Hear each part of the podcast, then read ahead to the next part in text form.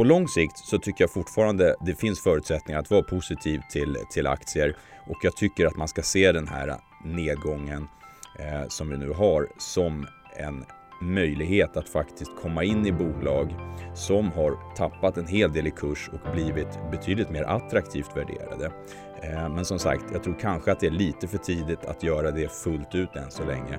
Men som är ett långsiktigt scenario så tycker jag man ska se nedgången på det sättet. Det här är Investera och agera, en podcast från Carnegie Private Banking. Hej och välkommen! Det är den tjugofjärde februari och ni lyssnar på mig, Carl Hedberg, som är aktiechef här på Carnegie Private Banking.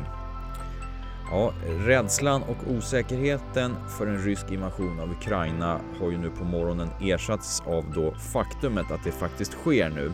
Den här osäkerheten har ju präglat starten av det här börsåret med, med svag kursutveckling.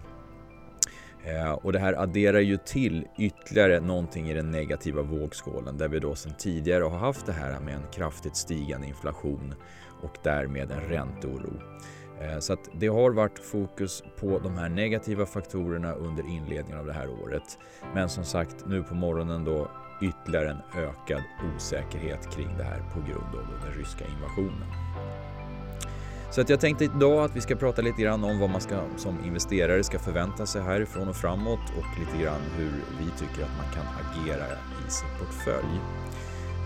Och det vi tänker att vi berör lite grann i dagens avsnitt av den här podden är ju då lite grann marknadsläget just nu och lite grann de utsikterna framåt som vi ser framför oss. Och sen som sagt då lite grann våra tankar om hur man agerar i sin portfölj. Om vi börjar med marknadsläget så kan vi ju konstatera att tjugohundratjugotvå har varit i princip den sämsta börsstarten på hundra år. Så att det är ju en väldigt, väldigt svag utveckling mätt från årsskiftet.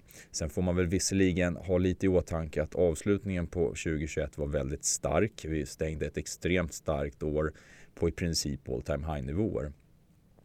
Eh, och vi har ju då dagens utveckling. Börsen är ner någonstans tre komma fem procent just nu här. Eh, det summerar ihop till en nedgång på, på närmare femton procent då mätt sedan årsskiftet för O M X trettio.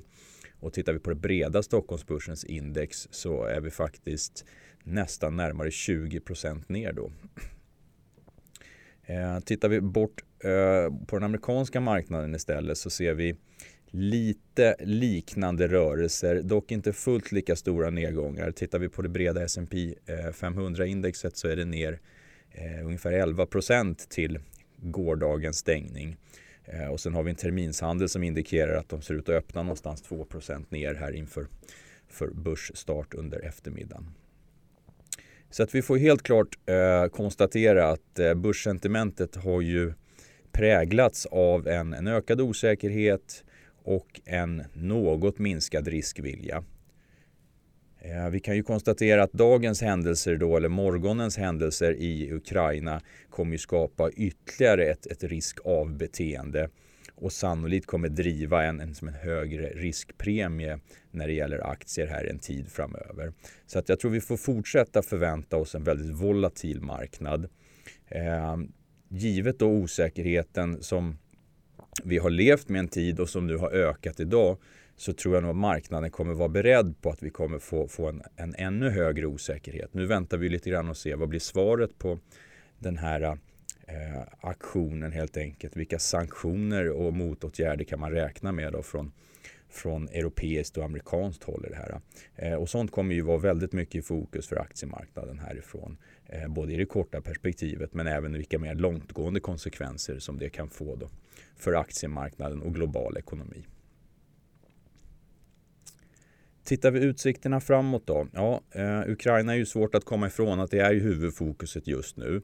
Eh, och inprisat eh, fram tills idag har ju varit att, att det skulle kunna bli någon form av, av eh, rysk eh, åtgärd. Men jag tror inte att man hade fullt ut prisat in det här mera drastiska scenariot. Eh, så att eh, vi kommer ju få se eh, fortsatt osäkerhet kring det här. Och en anpassning till då lite mer negativa konsekvenser än vad som faktiskt fanns då fram tills igår inprisat i aktiemarknaden. Eh, Och utöver det så har vi då som tidigare de här osäkerhetsfaktorerna och motvinden för aktiemarknaden i form av den väldigt höga inflationen och ränteoron som kommer i spåren av det. Det man kan tänka sig här, det är ju att vi får se en viss kortsiktig lättnad i just den här osäkerheten kring hur snabbt räntorna ska stiga. Det här kommer väl kanske göra att centralbankerna tar ett steg tillbaka och, och lättar lite grann på gasen där kring räntehöjningarna. Så att en viss positiv effekt faktiskt för aktiemarknaden och det perspektivet. Men sen har vi å andra sidan då det här osäkerheten kring den höga inflationen. Och en tänkt effekt av, av den här konflikten, det är väl att energipriserna eh, kan fortsätta vara kvar på väldigt höga nivåer. Då, och det är ju någonting som har, har bidragit till den här höga inflationen.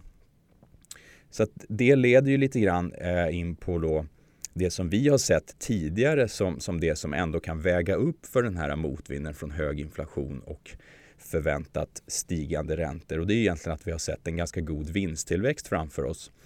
Och att vi har en bra konjunktur fortfarande.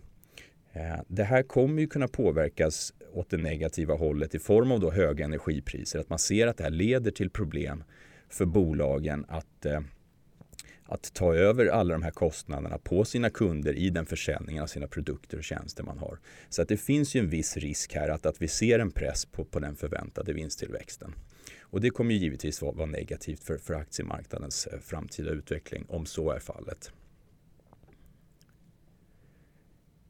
Sen har vi även i det korta perspektivet då ytterligare lite saker som adderar till osäkerhet och faktiskt eh, någonting som sannolikt kommer kortsiktigt pressa aktiemarknaden.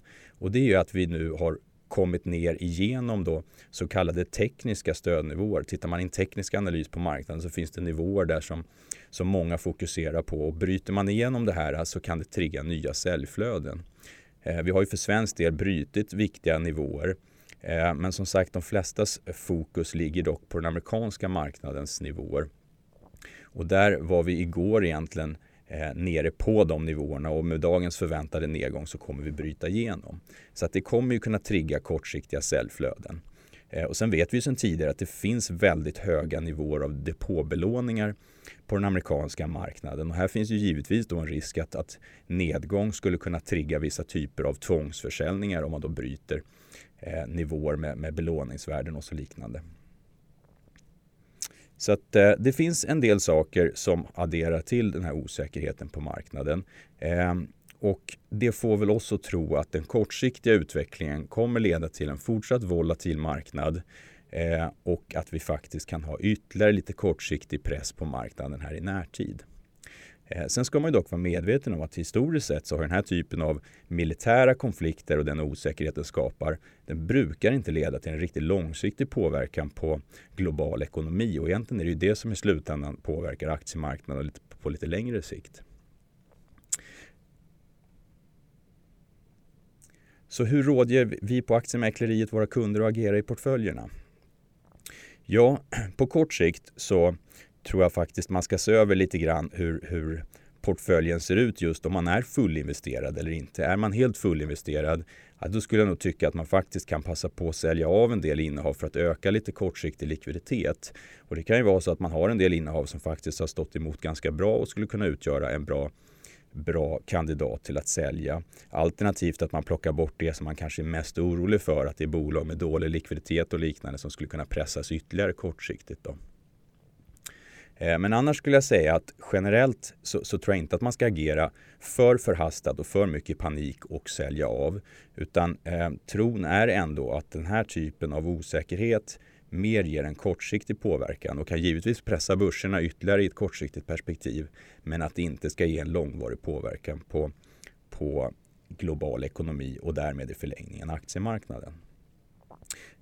Så att jag tycker man kan ha lite grann strategin att försöka titta på om det finns möjligheter att sälja på lite kortsiktig styrka.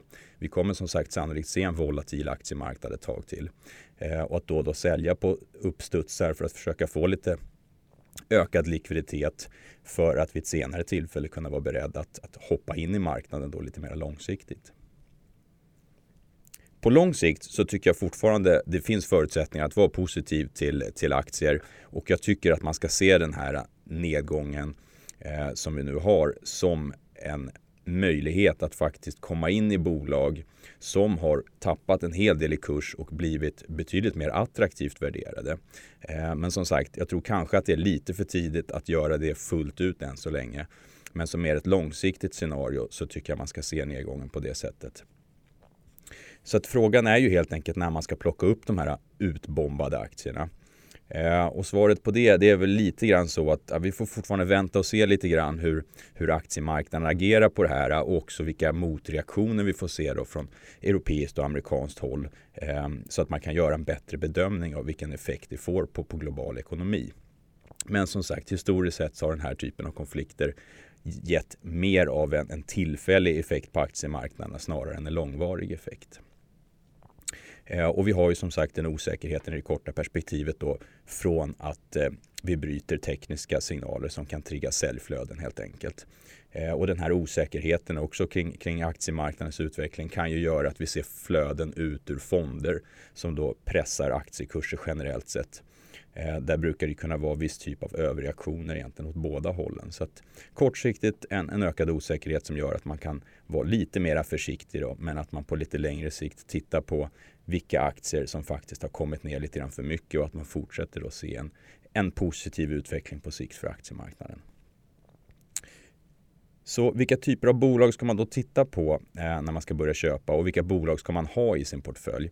Skulle jag säga att generellt sett så ska man nog ha en, en klar övervikt på traditionella bolag med relativt låga värderingar. Bolag som har stabila balansräkningar, eh, har goda vinstnivåer, delar ut pengar till aktieägarna eh, och som sagt inte har något behov av att fylla på balansräkningen i form av kapitaltillskott eller något sånt liknande.